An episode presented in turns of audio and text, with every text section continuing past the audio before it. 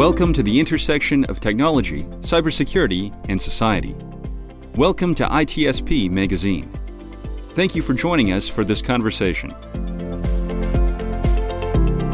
Blue Lava is the first business platform for CISOs to manage their security program.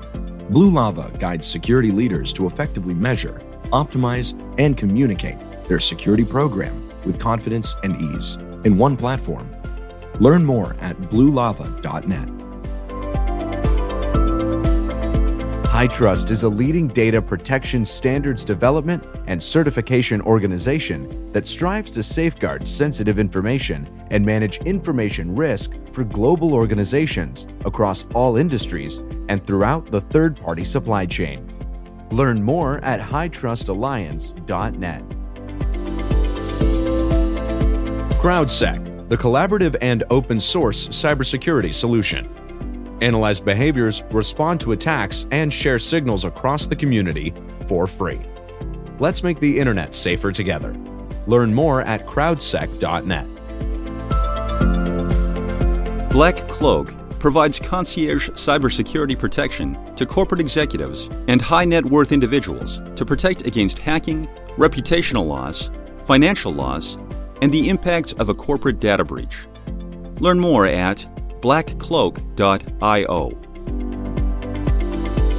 Modern application development needs modern application security. With our award winning application security testing solutions, Checkmarx enables developers to securely accelerate their work. Learn more at checkmarx.com. AppViewX is trusted by the world's leading global organizations to reduce risk, ensure compliance, and increase visibility through machine identity management and application infrastructure security and orchestration. Learn more at appviewx.com.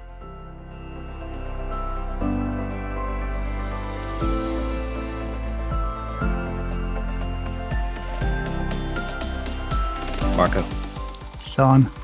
can you hear me now? No, Can you hear me now? no, Can you see me now?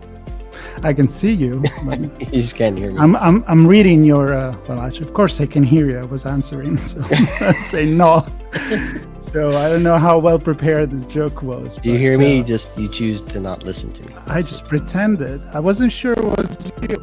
Oh, that, there's always that. And is it me live, or is this a recording of me, or is it deep maybe me? Who the heck maybe you're using a synthesizers or some artificial intelligence. I'm how do typing. I'm typing this right now. How do I know that you is you? That's the big question. A Yes. lot of a lot of time a question in cybersecurity. Well, let's, let's verify that I am who I am with my voice. That, that that'll go well. Can it be done? I know there's some services that do it, but I don't know. I don't know how well it works. I use one of those services, and uh, I don't know. It's always sketchy when I when I uh, actually answer to prove I am who I am. But anyway, Well, But- I'll tell you what. As right, usual, we don't know much. We know something, not much about everything. enough to be dangerous, Not- enough to enough. enough to spew words that mean nothing many times. enough to have a conversation, to, and enough to have this conversation, which is one more on the road to RSA conference 2022. We had a few by now, and uh, this is going to be something uh, a little different, I think, from from the other we had so far. Absolutely, and it, it's, it's a topic uh, many may not know. We scour the uh, the sessions to look for interesting topics and interesting people, and this one covers both. uh, topic: speech recognition, voice services, the value of that, where that technology is headed, but most importantly, how it's used for security and potentially uh, adds risk to technologies that uh, have issues with security then because of it. And Rebecca Kleinberger uh, was kind enough to join us. She's a panelist on the session uh, that's talking about this. Can you hear me now? I think. uh, Trying to remember what the name of that was. Yeah, can you hear me now? Funny enough, I used that joke to, to start this off. Um, and she's going to share with us uh, a bit about this topic, and I, I'm excited. I'm I'm I'm going to be listening intently to the words from Rebecca. Rebecca, thanks for joining. Thanks for having me. And before we kick it off, uh, let's hear who Rebecca is. What have you been up to? A uh, little background on on you and your role and the work you do uh, with MIT and, and beyond. Sure. So I'm I'm a voice expert and researcher at MIT. I'm also an academic liaison for Harman International, so I operate between university research and industry needs. And my expertise is on voice technology, specifically those that go beyond words. I don't study what we say, but how we say it, and all the individuality and uniqueness of your own voice. I even look at the relationships we have with our own voices and the voices of others. I recently finished my PhD from MIT on the future of voice technology beyond words. And that include a lot of different things. That include um, paralinguistic, biometrics, health and mental health assessments, and interventions based on voice. So I build interventions in the context of assistive technology around stuttering and aphasia, uh, for group emotional intelligence, tools to make us aware on, of who talks most during meetings. Um, also around the neurology of the voice to understand the neural basis of voice production, but also to access the inner voice, this little voice in our head. Um, and for instance, to create technologies for people with schizophrenia, auditory hallucinations. And finally, I also work on interspecies vocal interactions. So I deploy interfaces for animals in zoos and in the wild, but that's a different topic. Oh my goodness. For... Mark, Marco and I need that for each other, I think. Yeah, especially when, when, English is not your first language, and but right. you know, I, I can uh, I can't relate to that. Uh, a good translator would, would be good. But uh, okay, so this is going to be really really tough for me to keep it on track because just with your presentation, I have a, a farfillion, and, and, and that's that's the word I'm going to use of questions, and I want to know. I'm curious. So let me let me try to, to focus, and Sean is going to help me to do that. This is, of course, focused on your presentation, your panel at RSA conference. So um, the the connection with security and the biometrics that we use for identity. And as Sean kind of mentioned at the beginning, I, I have a couple of service that I use, and they say, hey, do you want us to use your voice to access your account? And I'm like, eh, I don't know. Let me think about it. I mean, you're already using my face anyway. So tell us about the connection with all you do with security, and then we're going to go from there. Excellent. Yeah. So for RSA, I'm really excited to give this panel with uh, Lisa Lee from Microsoft and Jeremy Grant from uh, Venable on the topic of security implication of voice as the new keyboard. Um, and we will discuss various challenges and implication of various uh, new machine learning advances in voice biometrics. So, what, what do we mean by voice biometrics? Well, it's really the use of the human voice to uniquely identify biological characteristics in the voice. And that can include authentication of individual. And compared to passwords or different tokens, that doesn't require any physical input. Um, and there are various popular cases, uh, use cases of biometrics in security. Uh, so again, I, I, really focus on the voice biometrics, um, but but there's a lot of different um, ways to think about biometrics. Um, but when I think of voice biometrics, I start by thinking, what is it that we as human can detect from someone else's voice? What are those element markers, parameters that are present in the voice when we talk? So when we're talking, of course, there is this notion of speaker identification. You can identify who is talking. And with machine learning, we call that also diarization to know who is saying what. Uh, so even if it's, but even if it's your first time meeting someone, uh, you get a sense of their age, their gender, or at least their hormonal identity, their accent, where they're from. Um, and as a company, uh, even if you don't have a user in your database, you can still learn some of those things from their voice. And biometrics really goes beyond identification of people. It can also predict a lot of things about, for example, someone's health. You can detect special diseases, heart disease, lung disease from the voice. You can detect if someone is drunk, someone has been smoking, if someone is depressed. Um, there's a whole field of mental health um, and health monitoring through the voice. Uh, and there are big discussion around even predicting things like autism spectrum disorder, dementia, or Parkinson just from the voice. And there are so many things. Oh, yeah, go ahead. I was, I'm going to pause you there, and I, I know you have much more to say, but I want to I want to take this moment because we we started with biometrics, and then you start to present these use cases that, in my my view, uh, being the technical guy, starts creating massive amounts of metadata that define whoever is saying the words. And I, so, in the right setting, used ethically and morally in the right way, I can see tremendous value in the healthcare space, as you mentioned, um, to help identify problems and, and perhaps even find the right treatment for specific problems. But I'm just wondering with most things, if, if you don't think about the security implication, the more specific the privacy implications here, how is how does this data get created, collected, stored? Perhaps I don't know if you have any insight into how it maybe is shared as well.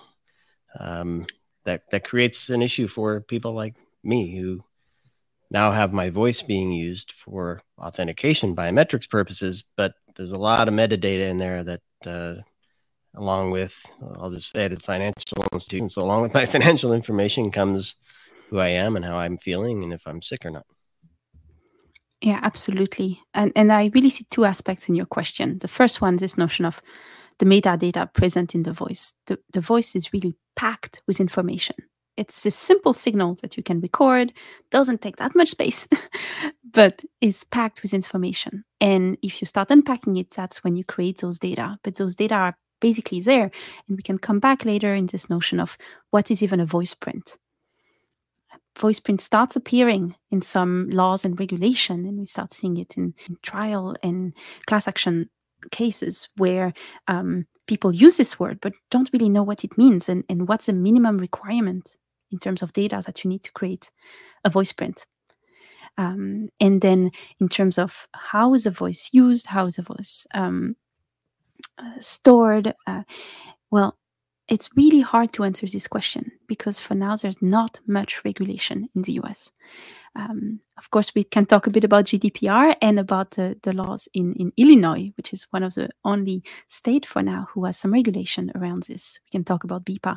Um, and I think more states are going to look at Illinois for inspiration to start regulating because right now there is no, really not much regulation on what companies can do and are doing so, can you give, before we dig a little deeper into the use of voice, another example of the use of biometrics, um, other kind of biometrics? Because, I mean, I just recently came back from Europe, and uh, I'm pretty sure I didn't give the okay to use my face to enter the airplane, but they did, and that could be just an episode on its own. But the point is, there is that. There's fingerprint that's been around for a long time, so give us some example of where is used and where you could rise an alert like is this an issue or not? Uh, should we think about it before we go there?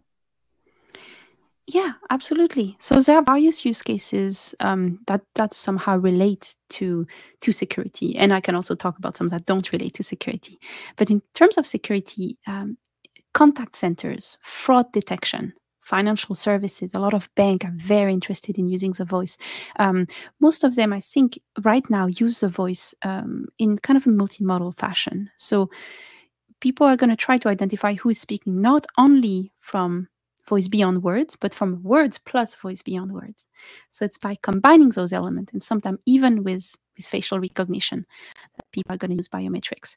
Um, but even in terms of digital signature, um, people use a voice. Another interesting case is forensic voice recognition in criminal investigation. So there are some some companies um, like now in Nuance and Morphos that was Safran and now um, Idemia are, um, are, are pretty big in, in those topics. Um, and and there are various companies that that sell those services, um, always with with a slightly different um, tweak to to the technology. But uh, in terms of security, those are some of the ones that I can think of. And uh, by too many questions to pick from, and I, and I usually try to pile them on and give you one big multi-question question. I'm not going to do that. Um, I, so I'm, I'm going to stick with this one. Is in your view the the technologies driving voice recognition and capture and analysis and all that being developed for industries that are, I'll just say, money making, high profit industries, um, and then it's being applied for use in biometrics and authentication? Or do you see these technologies being purpose built for biometrics and authentication, We're both? Uh, that, that's a, that's an interesting question, and for that, I'm I'm actually really glad to be operating between academia and industry because it's seen as a. I think those are very complementary um, world that especially when it comes to biometrics. There's some very interesting cutting edge work done in uh, academia, both in terms of uh, prediction, but in terms of um, mitigating risks and, um, and, and bring more um, agency to the users, and even trying to make technology to fool uh, the the best algorithms that we have to see how people can protect themselves um, from some use of voice biometrics.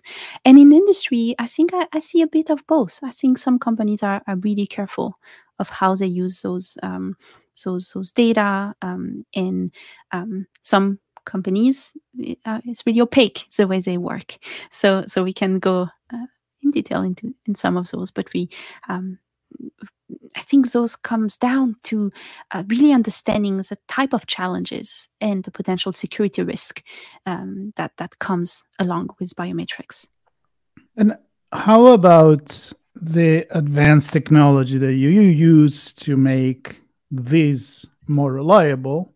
But then there is the bad guys that are using the same technology to make it unreliable. So I'm thinking deep fake. I'm thinking recreating even in the movie industry uh, people that are dead, and you recreate not only their their their appearance but the voice seems actually easier. So how how is that battle between good and evil, the never-ending battle, is going right now with biometrics? Oh, I, I don't know if I if I want to really pick a side there or, or really uh, have to have to be in the middle of those two. Um, I tend to look at it in terms of what are the interesting challenges for the industry to implement and to use some of those technology that that are starting to be really good and that are going to get better and better in the future. And I think uh, this notion of reliability is is definitely one of them. I tend to think of those challenges in terms of reliability, legal issues, and trust if you go into reliability, um, there's really this notion of how good your system is. Um, and if what you're trying to do is detect who is talking, well, you have really two two possible issues here: is um, false positive and false negative. So false positive is when someone is trying to imitate the real user's voice, or as you mentioned earlier, playing a recording of a voice to try to fool a system. Um, we also talk about dolphin attacks, where where you can actually uh, play with frequencies to actually um, trigger or, or control someone else's Alexa or, or, or Siri system. Um, and those are very interesting. Uh, personally, I'm more interested in the false negative, the case of false negative, where you have the right person in front of you, but your system is not able to recognize it. And that can come for different reasons. Uh, one of them is maybe there's lots of background noise uh, or the network communication is bad. Uh, but but I think one that that we would all benefit in better understanding is it's actually because your voice change. And people's bodies do not remain static during their life. And that has a huge impact on voice biometric system reliability. And most of those changes happen during puberty. I think a lot of us are, are familiar with that. Um, and, and it's actually a, a very common uh, fail case for a lot of those biometric systems They're not able to recognize uh, when the voice is changing um, during during puberty. That doesn't match voice foot, uh, voice prints anymore. Um, and in terms of those voice changes, some of them are uh, slow and some of them are fast. There are some fast changes like related to hormone. So your voice box is packed with hormone receptors. So evolutionarily, we really evolved um, to be able to communicate a lot of elements about our sexual identity, sexual um, readiness, uh, far away just with our voice. And my, in my research on animals, we also detect that panda voices. You can detect their hormone level, um, but it's kind of the same with humans. Um, so elements like puberty, postpartum, gender transition, all of that affect the reliability of voice biometrics. COVID 19 changes the voice quite a bit and might also um, create create important uh, false negative cases. But there are also slow changes of voice change as we age. We call that the aging voice syndrome or presbyphonia, or if you're a smoker, or if you have diseases. And uh, I think it's quite important for both uh, industry and, and academic uh, work to really take into consideration the way the voice change um, in, in how we build our model.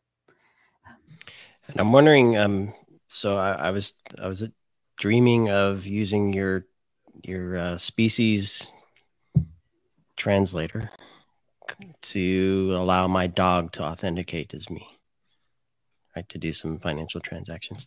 I'm joking a little bit there, but I guess I'm just wondering, going back to there's for the purposes of granting access to something is one thing but then there's also monitoring what someone does. Uh, fraud is a good example, right? Was it you that actually made that purchase at that shop? Did you speak into the the uh, the point of sale system as you swiped your card or tapped your watch? Um, was that really you? And I can think when you get into kind of the business setting, um, who made that change to uh, to that critical server or uh, who made that wire transfer so attribution um, so not preventing you from doing something but authenticating that you are you while you're doing something and how reliable is that that's a very good question and i actually do think that this notion of the fact that our voice change our voice is different for every person we talk to our voice is different in the morning and in the evening those changes as i said could cause false negative but they might actually help make our system more reliable how can I be sure that you know there are, there are very, we can go in detail, but there are very different uh, types of of voice biometric recognition. Some of them the company asks you to to to repeat a specific sentence or read a text. Um, so it's kind of active voice recognition, and you kind of have a passive system where um, it's happening in the background.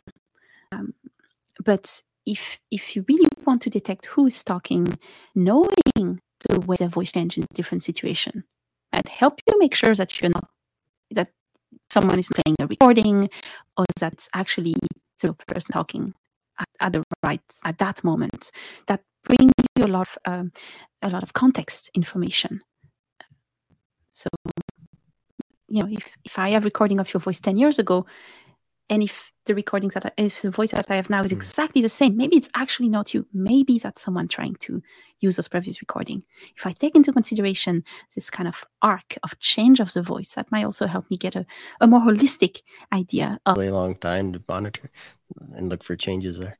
Um, I, could talk to you for hours. I think we will at some point uh, on this topic at many different levels, but I want to shift directly to your session and uh, I think uh, no no thinking. It's going to be an very interesting conversation because you have two additional perspectives, and uh, with your with your co-panelists there. So I'm wondering if you can kind of tease out a little bit what you think that conversation might entail. Don't give anything away, of course, um, but, but what are some of the things you think uh, the three of you will get into uh, while you're there on stage next week? Absolutely. So, uh, a lot of the perspectives that I'm bringing is this holistic understanding of what is present in the voice and what our machine learning system are now able to detect or will in a few years be able to detect. And that comes with a broader question that even researchers don't exactly know how the voice work. There's still a lot that we have to understand about the voice. And that makes it tricky because then if I have a recording today of something, what does that mean about what machines can do tomorrow that I have no idea they can do? Um, and then my co-panelists bring very interesting uh, industry expertise. Um, and, and we're going to talk about a few aspects one of them is a legal aspect of voice as biometrics. Um, so there is really this rise in biometric litigation these days. So we're going to talk about about BIPA what does that mean in illinois today um, and what does that mean uh, in the future um, what elements in there might likely be uh, adopted by other states or not, um, and how can company um, really prepare themselves for for um, um, a legal and ethical use of the voice and create a full pipeline of, of data use. Um, we're going to talk a little bit also about about user trust. How do you gain user trust? And i think this notion of false positive and false negative are quite important um, because if your if your user better understand what happened when it works, what happened when it doesn't work, that might also help. Specifically because that touches a lot of important societal questions right now. Um, the risk of failure case are disproportionately affecting minorities that uh, for which we have fewer data used in the training phase and even atypical voices for example people who stutter um, so, how do we bring transparency and understanding around those questions? Um, and what are different approaches that, that we can take to better understand and address security risks in biometrics? Nice. And I, I, I don't want you to give anything away, so you can say I'm not not answering this question, but there's a there's a description part of the description that I have to ask about silent speech recognition. I was going to go there. I don't know if you want to answer what that is, or will you answer that in the session and we'll let everybody figure it out then? Oh, I, I can give a, a teaser. Okay. so, um, and, and, and we're going to talk about that more with my uh, co-panelists too. But I, I do a lot of work on on inner voice, um, and and inner voice is really interesting because um, it's been really studied more in terms of uh, extreme case of auditory hallucination and schizophrenia. But most of us have experiences of the inner voice on a daily basis. When you read the text silently, or when you have a song stuck in your head, or when you rehearse for a talk, your auditory cortex is actually active. So you literally have a voice in your head talking. Um, and I've done quite a bit of work at, at MIT with the neurology department to to try to better understand the neural basis of this type of experiences and can we um, access them one way or another. Um, access them to better understand the mind, access them to help individual, for example, with hallucination or with toxic inner dialogues. Uh, but there are also ways that we can think of them in terms of biometrics. Some people have done interesting work. Um, so one thing to understand that there are many types of inner voices, uh, and and it there are wide variability between people. Um, but you can also use your inner voice in a way that's almost exteriorized.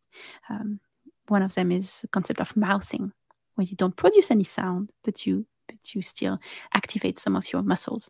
Um, and, and you can also, um, there are a lot of different degrees of activating uh, deep muscles uh, when, when activating your inner voice. And those seem to be some that we can access. So some people have done interesting work in terms of wearables uh, that can uh, detect your inner voice. But those are those are a proactive, conscious element. We can't really go and pick up your inner voice without your consent so far. Uh, but this might be something to think about in the future. I'm speechless. Super, fascinating. I'm speechless.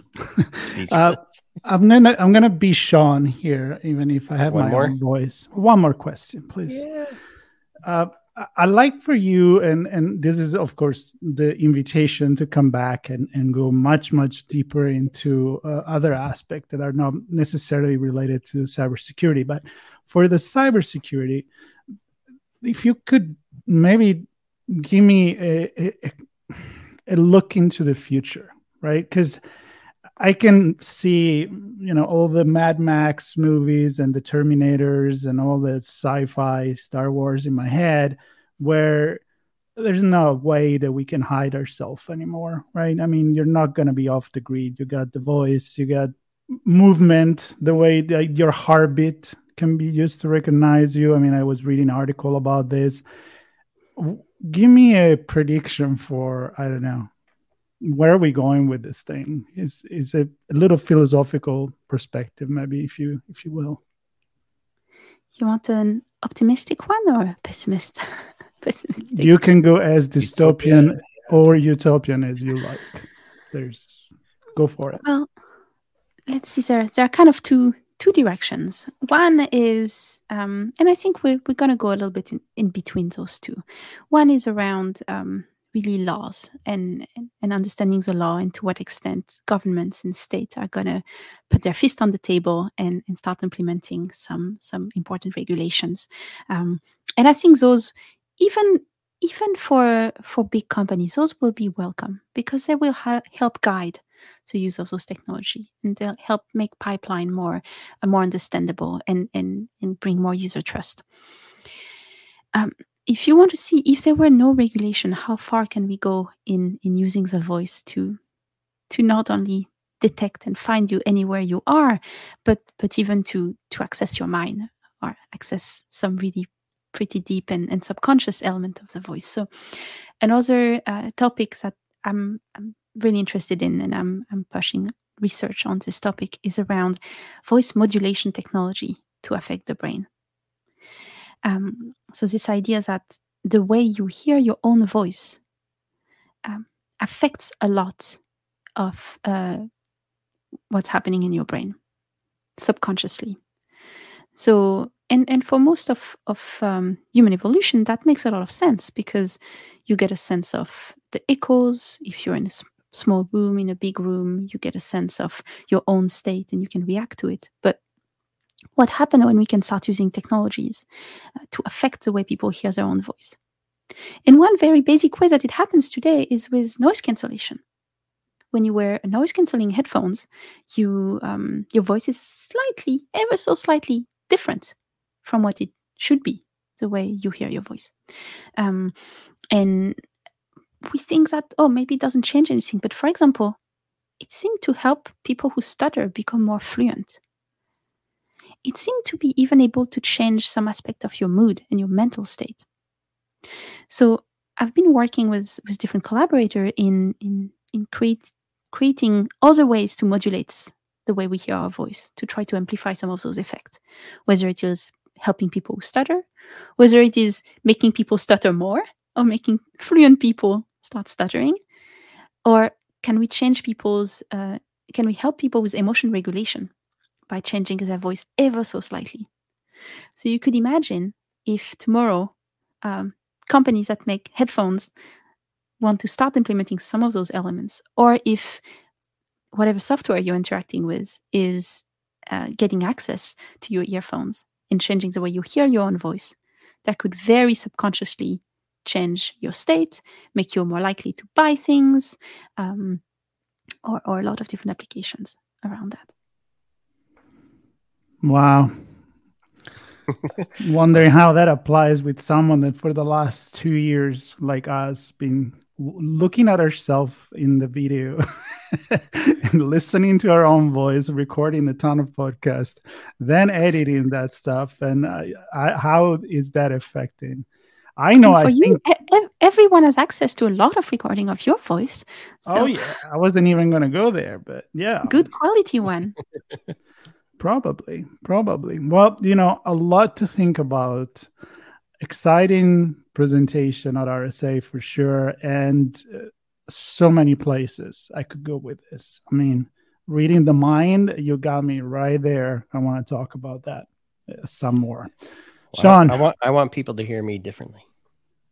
I, I want to spread voice morphing. And, voice morphing is a big, and, very and, interesting and, positivity. So when my voice comes out, that's what I want to portray, even if it doesn't. those, those, are fun but, application uh, outside the security domain, but yes. yeah, voice morphing for video game, for call centers. Oh, yeah for podcasts, Nice. For singing. I mean, all those auto tuner. Well, I, I don't want to go there. That's that's, that's changing my voice coming out, right? Or or or does it change it going in? That's the Oh, the inner voice. Yeah, no, not my own inner voice. I had that question too, but just not changing my voice coming out, but changing how people hear it on the other side. I don't know. Anyway, we, we can we'll go all over the all over the place. Um, this is uh, stumped me a bit. I mean, there's so much to dig into. We can't do it now. Um, we're out of time. It would take it take us too far off uh, the the original point of this, which is to share that there's an amazing session that uh, Rebecca's on with two co-panelists. It's called "Can You Hear Me Now? Security Implications of Voice as a New Keyboard." That's on Thursday, June 9th at 10:50 in Moscone Center. Uh, obviously Pacific time if you're going to be there. Um, yeah, I can only imagine what the three of you are going to get into. I mean, you teased, you teased us a little bit, but uh, it's going to be different hearing from hearing the tease to actually absorbing what you say, and everybody's going to have their own thoughts and views and perspectives. I think so. You, that session is going to impact a lot of people in many different ways. I think, and uh, super fascinating. And, and Rebecca, thank you for joining us for this conversation of Chats on the Road to uh, RSA Conference 2022. Thank you so much for having me. Marco, that's the silent voice saying peace out. Yeah, because I'm mute.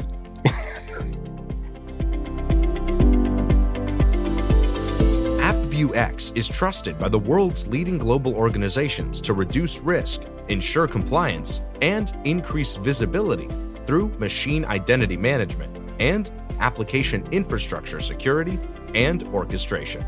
Learn more at appviewx.com. Modern application development needs modern application security. With our award winning application security testing solutions, Checkmarx enables developers to securely accelerate their work. Learn more at checkmarx.com. Black Cloak provides concierge cybersecurity protection to corporate executives and high net worth individuals to protect against hacking, reputational loss, financial loss, and the impacts of a corporate data breach. Learn more at blackcloak.io. CrowdSec, the collaborative and open source cybersecurity solution. Analyze behaviors, respond to attacks, and share signals across the community for free.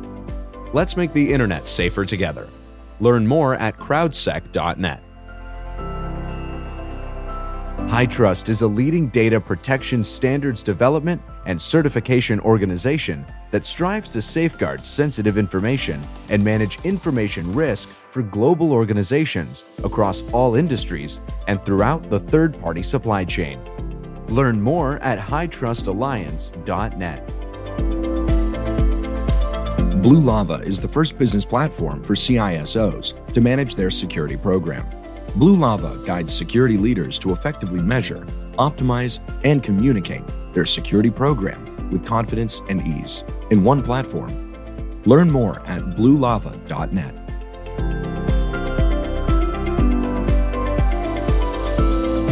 If you enjoyed this podcast, share ITSP Magazine with your friends, family, and colleagues.